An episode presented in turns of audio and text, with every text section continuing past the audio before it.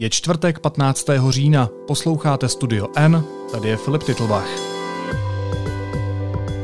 Dnes o tom, že data o šíření koronaviru nejsou spolehlivá, ale nic jiného nemáme.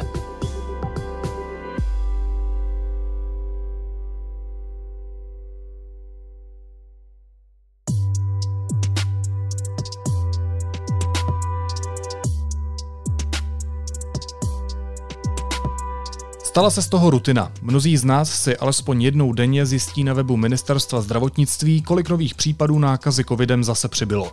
Média, deník N nevýjímaje, nikdy neopomenou upozornit, že zase padl rekord.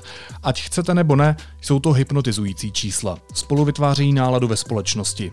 Vláda je bere v úvahu, když rozhoduje o svých dalších krocích. Proto by měla být spolehlivá. Jenže oni nejsou. Proč? O tom se budu bavit s editorem vědecké rubriky Petrem Koupským. Ahoj Petře. Ahoj Filipe. Kdybych začal bez toho, aniž bych si přečetl tvůj text, tak bych ti řekl v první otázce, že za včerejšek máme 9544 nových potvrzených případů nákazy koronavirem. Měl bych se tím číslem nějak znepokojovat?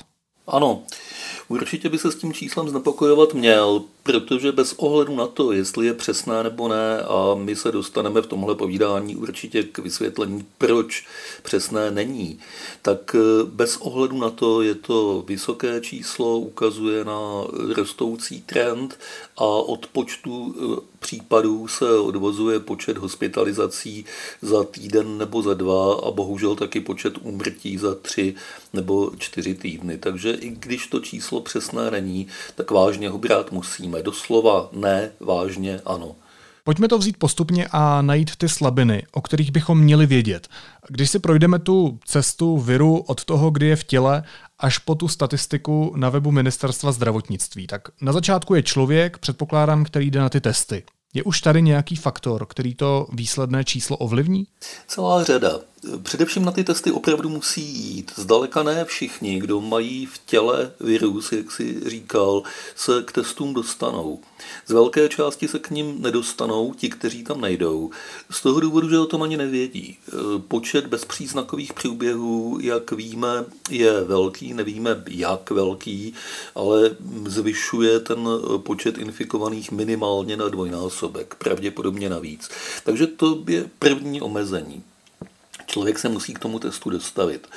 Proč se člověk k tomu testu dostaví? E, možnosti jsou dneska zhruba tři, buď to je mu špatně a u svého praktického lékaře si vyžádal žádanku na test, nebo ho tam poslala hygienická služba s tím, že byl takzvaně vytrasován, tohle slovo už asi se stane navždy součástí češtiny, a e, nebo tam jde z vlastní vůle, třeba proto, že je to přeshraniční pendler, člověk, který pracuje v zahraničí a potřebuje mít stále čerstvé osvědčení o tom, že je negativní, aby ho přes ty hranice pustili, anebo z jakéhokoliv jiného důvodu. A poměr těchto tří složek do značné míry určuje, jak množství těch pozitivních testů vyjde, protože logicky ta první skupina, ti, kteři, ti, kterým není dobře, bude mít velice vysoký podíl e, infikovanosti, právě protože jim není dobře, nejspíš tu nemoc mají. A e, protože hygieny, jak už jsme o tom několikrát mluvili a mnohokrát psali v deníku N, nestíhají dobře trasovat, tak podíl té druhé skupiny, který dřív býval velmi veliký, klesá e, na úkor té první a tím pádem roste i počet relativního množství pozitivních testů, jestli to říkám aspoň trošičku srozumitelně. Pokud to chápu správně, tak je prostě vyšší koncentrace lidí, která je náchylnější k tomu mít ten virus a to se potom projeví na těch číslech. Řekl si to lépe než já, jako obvykle. Ano, je to tak. Ty jsi ale mluvil o třech skupinách lidí. Ty tři skupiny lidí, eh, to jsou eh, pravděpodobně nemocní, vyslaní hygienou a samoplátci, ti, kteří tam jdou dobrovolně. Jak velká je ta třetí skupina, to není úplně jasné. Velmi pravděpodobně se teď zmenšuje s omezením eh, cestování, s omezením eh, normálního fungování společnosti, které přišlo. Ale v každém případě platí, že podíl té první skupiny začíná být stále významnější. Když budeme sledovat tu cestu toho viru, tak eh, následují ta odběrová místa. Je tohle bod, který může to výsledné číslo taky nějak ovlivnit? Může samozřejmě na odběrových místech může docházet k chybám při odběru a mohou tam vznikat jak falešně pozitivní, tak falešně negativní signály. Nemyslím si, že v tuhle chvíli je to příliš významný faktor, prostě z toho důvodu, že ty odběry se už dělají dlouho a pracovníci odběrových míst jsou většinou zkušení, naučili se to, mnoho chyb nedělají. Tenhle faktor sám o sobě moc významný není.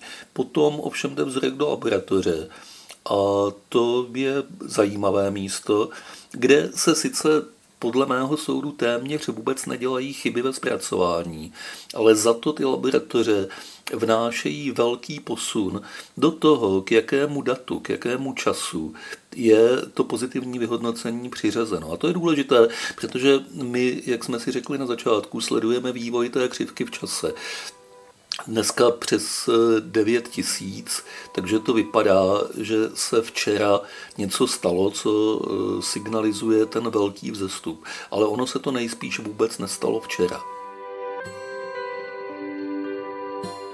To znamená, že laboratoře jsou to místo, kde ten výsledek nabírá určitého spoždění?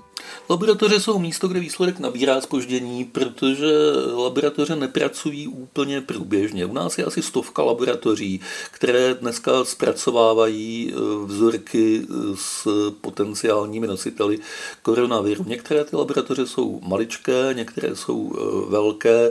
Disproporce v tom rozsahu a v jejich zatížení je značná. Laboratoře si mezi sebou práci nepředávají, přestože původní idea ministerstva zdravotnictví byla taková, že se tam bude balancovat zátěž. Z nejrůznějších důvodů eh, to dost dobře nejde, hlavně kvůli evidenci vzorků, která by se dělala pak velice obtížně. Takže některé laboratoře jsou nutně ve skluzu. Mají vzorky v mrazáku, kde se jim nic zlého nestane a ty vzorky čekají, až na ně přijde řada. Tam může přijít třeba za několik dní. Takže potom laboratoř třeba nasadí noční směnu, vzorky zpracuje, aby ty mrazáky zase vyprázdnila. Pokud je to malá laboratoř, tak to na eh, tu časovou řadu nemá žádný vliv, desítky ani stovky vzorků. Pokud se tímhle tím způsobem zpracují tisíce najednou, což se stává, tak eh, to udělá samozřejmě na té časové ose výrazný zub. Já bych rád řekl, že my jsme měli k dispozici data, která nejsou veřejná od zdroje, který si nepřeje být jmenován a samozřejmě to respektujeme, a z těch dat naprosto jasně plyne, že tohle, co jsem teď popisoval, je realita. Že to není nějaká naše úvaha, ale že se to dá doložit na datech, jenom vám je bohužel nemůžu ukázat. Um, Petře, já nejsem matematik, to moc dobře víš a možná se mi za moji laickou otázku vysměješ, ale když známe, pokud ho tedy známe, to spoždění, tak proč nepoužijeme nějaký vzoreček, nevím, x plus 3, dejme tomu x plus 3 dny, to znamená, že si spočítáme, k jakému ty jednotlivé eh, výsledky dní jsou a přidáme si ty dny. To by se dalo udělat, kdyby to spoždění bylo eh, všude stejné, ve všech laboratořích a kdyby bylo pořád. Jenomže tohle to je to, co nikdo neví. Tohle se z žádných dostupných dat nedá vyčíst. To spoždění není jednotné, je rozmazané eh, do minulosti. Určitě tam nějaké je, ale silně kolísá. Dobře se to dá vidět z porovnání časového průběhu počtu pozitivních, které vykazuje na svém veřejném webu ministerstvo, to jsou ta čísla, na která se denně díváme.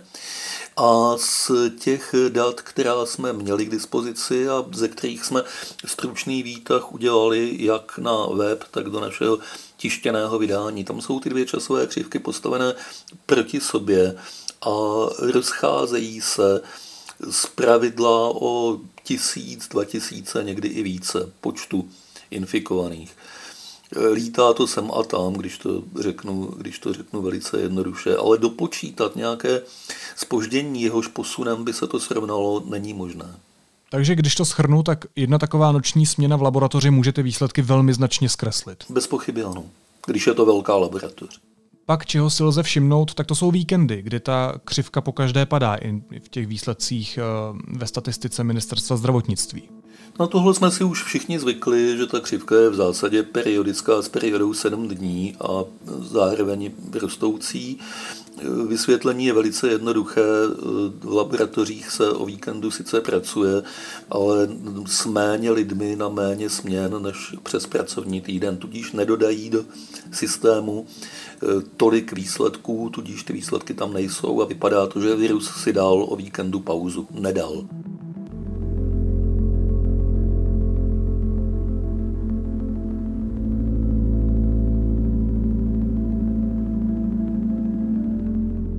Když se vrátím na tu naší cestu eh, toho viru, tak teď jsme ve fázi, kdy je ten vir zpracovaný v laboratoři, laboratoř má určitý výsledek a ten výsledek má potom k dispozici ministerstvo zdravotnictví. Je ještě tady, kdy ten vir už máme v té laboratoři, nějaký moment, nějaký faktor, kdy se ta čísla můžou měnit v neprospěch přesnosti? Ano, je to zpětné ověřování dat z hygienických stanic. Hygienické stanice musí dostávat data od laboratoří, jednak kvůli podkladům pro trasování, jednak kvůli tomu, aby sledovali eh, epidemickou situaci v oblasti své působnosti. Jednak je tady taky vazba na zdravotní pojišťovny, protože laboratořím by měl někdo platit za jejich práci, což jsou právě zdravotní pojišťovny. To je mimochodem příběh sám o sobě. V každém případě hygienické stanice dávají zpětnou vazbu do databáze, eh, takzvaná databáze ISIN, což je centrální databáze, kde se zhromažďují data o nakažlivých nemocech, se kterou pracuje eh, ÚZIS a který předává potom data ministerstvu zdravotnictví. Těmi zpětnými korekcemi ze strany hygieny, do kterých se započítávají taky samoplátci, kteří se zase zpracovávají v tom systému jiným způsobem. Tohle vede k tomu, že data se zpětně musí opravovat i několik dní dozadu. Čili eh, Výsledek je ten, aspoň eh, po dní pátrání v téhle oblasti jsem došel k tomu závěru, že neexistuje žádný jednoznačný způsob, jak přiřadit k nějakému konkrétnímu dni eh, konkrétní výsledek testu. Takže když se z toho udělá časová řada, tak ta časová řada je velice zkreslená, velice libovolná. To, co v zásadě je dobře, jsou součty anebo průměry za delší období. To období ale musí být minimálně týden. To ve zkratce znamená, že my bychom měli sledovat spíš průměrná týdenní čísla a ne ta denní. Mm, dobrým ukazatelem je takzvaný klouzavý průměr, což je průměr sestavený z několika předchozích dnů a posunující se den ze dne, proto klouzavý. Kolik těch dnů zpátky by mělo být, to je otázka volby. Já bych byl pro těch sedm, protože tím se i vyhladí ty víkendové výkyvy. Tak teď možná taková sebekritická otázka, ale proč na webu deníku N ukazujeme ta týdenní čísla, ale ukazujeme ta denní? Obávám se, že je to z toho důvodu, že ani my jsme se nad tím ještě pořádně nezamysleli, dokud eh, jsme neudělali tuhle analýzu a myslím, že z ní vyvodíme závěry a že přejdeme na nějaký rozumnější způsob reportování nových čísel o koronaviru. Nicméně rád bych k tomu ještě dodal, že pokud tohle uděláme, tak eh, se dostaneme do eh, rozporu s tím, co bude hlásit většina ostatních médií a budeme muset neustále vysvětlovat, proč to takhle děláme, odkud se ten rozpor bere. To je cena vždycky za to, že se nejde s tou hlavní vlnou. Petře, co z těch faktorů, které jsme zmínili, ovlivňuje ten výsledek nejvíc? Eh, určitě je to to časové spoždění v laboratořích, určitě je to ta skutečnost, že data o počtu infikovaných jsou dána prostupností a momentálním výkonem laboratoří daleko víc než tím vstupem testování. Druhý faktor, který je významný, je kapacita testování a kapacita laboratoří. Ani jedné ještě nebylo, navzdory tomu, co se běžně říká, ještě nebylo dosaženo, ale až k tomu dojde a dojde k tomu nevyhnutelně, během října, tak eh, tohle bude taky potřeba, taky potřeba brát v úvahu. Existuje nějaké řešení, jak ta denní čísla zpřesnit? Je něco, co by laboratoře mohly udělat a dneska nedělají? Nebo je to neřešitelný problém?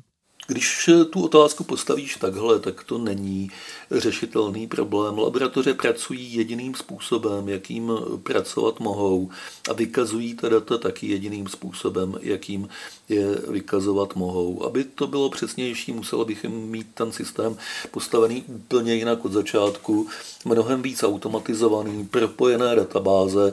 Zkrátka dobře, muselo by se asi tak před dvěma lety přijít na to, že se chystá epidemie a všechno to nachystat. Před dvěma lety v nejlepším případě.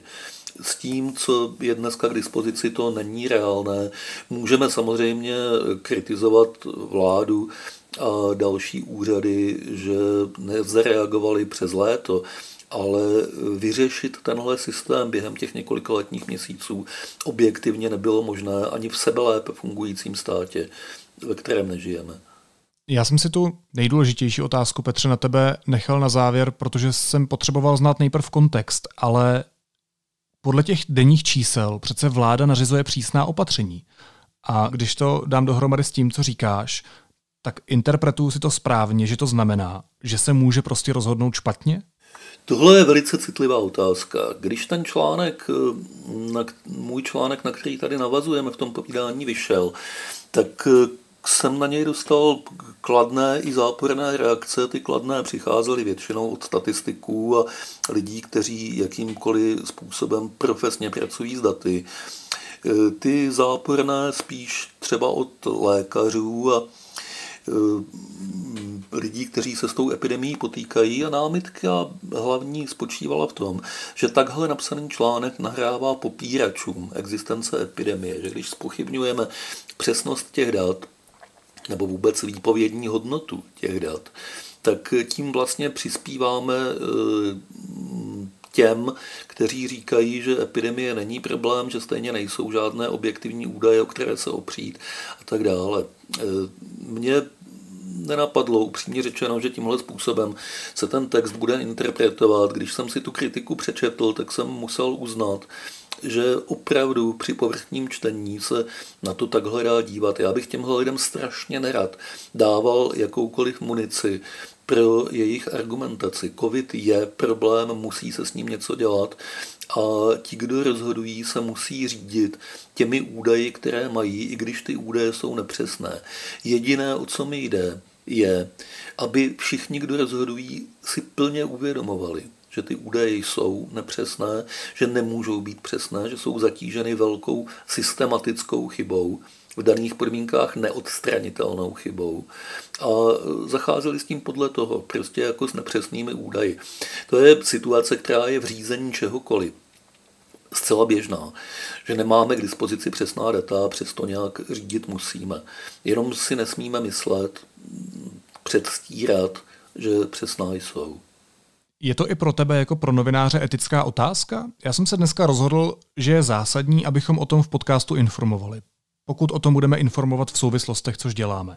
Ale jak jsi ty sám v sobě vyhodnotil to, že budeš psát i texty, které můžou prostě ve výsledku nahrát popíračům koronaviru? Já si myslím, že není jiná možnost, než se prostě snažit co nejpoctivěji a nejpravdivěji reportovat situaci. Velice nerad bych byl, Ona, to, tohle není otázka eh, běžná v běžné situaci, třeba v nějaké politické debatě. Tady tohle je otázka, kde začíná jít mnoha lidem doslova a bez přehánění o život. A člověk všechno zvažuje desetkrát citlivěji a opatrněji než za jiných okolností. Eh, takže já bych opravdu chtěl zabránit tomu, aby jakýkoliv můj text byl interpretovaný v tom smyslu, že koronavirus buď to je v pohodě, není, a nebo že o něm nevíme dost, abychom mohli se jakkoliv rozhodovat a že pan plukovník Primula si vymýšlí neopodstatněná opatření. To taky není pravda. Ale tohle nám nemůže a nesmí svázet ruce a přimět nás k tomu, abychom o vadách celého toho procesu neinformovali. To je podle mě naprosto potřeba. Jenom by tam nikdy neměl zmizet ten základní aspekt věci, že opravdu jsme v průšvihu a že zlehčovat tu situaci naprosto není na místě. říká šéf vědecké rubriky deníku N. Petr Koupský. Petře, moc děkuji. Děkuji, Filipe. A teď už jsou na řadě zprávy, které by vás dneska neměly minout. Evropská unie udeřila na několik nejbližších lidí Vladimíra Putina. Uvalila na ně sankce kvůli otravě opozičního politika Alexeje Navalného jedem Novičok. V sobotu by měla začít výstavba lůžkových kapacit v areálu pražského výstaviště Letňany. Lůžek bude 500, výstavbu zajistí armáda, sdělil to vicepremiér a šéf ústředního krizového štábu Jan Hamáček. Internetový portál YouTube odstraní videa, která obsahují nesprávné informace o vakcínách proti koronaviru. Síť zakáže jakýkoliv související obsah, který bude v rozporu s informacemi zdravotnických úřadů nebo Světové zdravotnické organizace. Prezident nepokoji zmítaného Kyrgyzstánu odstupuje z funkce. Oznámil to v prohlášení k občanům, které zveřejnil na stránkách úřadu. Šéf České stomatologické komory Roman Šmucler chce prodat podíl v nemocnici, kterou vyšetřuje Národní centrála proti organizovanému zločinu. V polovině letošního roku policisté obvinili z údajného podvodu téměř šest desítek osob, převážně z řad zaměstnanců nemocnice. Pokud Trikolora příští rok na podzim nepřekoná pětiprocentní hranici nezbytnou pro vstup do sněmovny, její zakladatel a šéf Václav Klaus mladší opustí politiku, řekl to deníku N. Televize Nova musí zdravotní sestře Věře Marešové zaplatit víc než milion korun za to, že v reportážích a článcích o jejím trestním stíhání novináři nerespektovali presumci neviny. Pravomocně o tom dnes rozhodl Pražský městský soud. A kosmonauti našli s pomocí čajového sáčku v ruském modulu Mezinárodní kosmické stanice místo, kde pravděpodobně unikal už delší dobu vzduch. Mělo by se nacházet v přechodové kabině a bude ho třeba zalepit.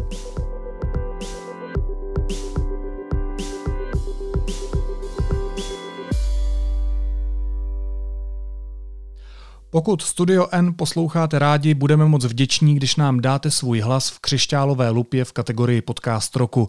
Anketu najdete na webu křišťálová.lupa.cz. Moc děkujeme. Pojďme si dneska na závěr místo jízlivé poznámky odrecitovat přesný přepis slov Andreje Babiše. Mnoho lidí to považuje za bláboli, ale já myslím, že už to má formu umění.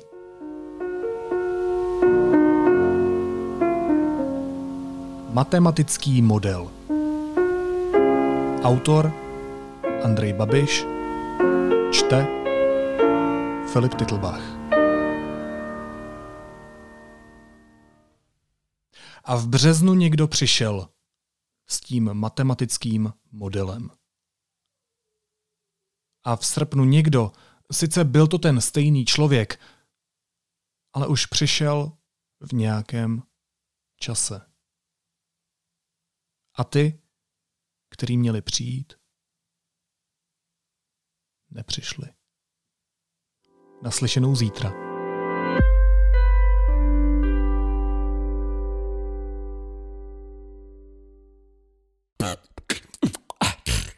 Chceme, aby braníkem opět znělo bravo. Bravo. bravo.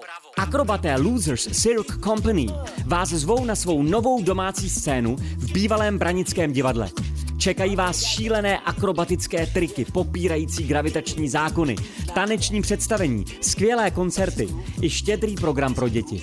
www.divadlobravo.cz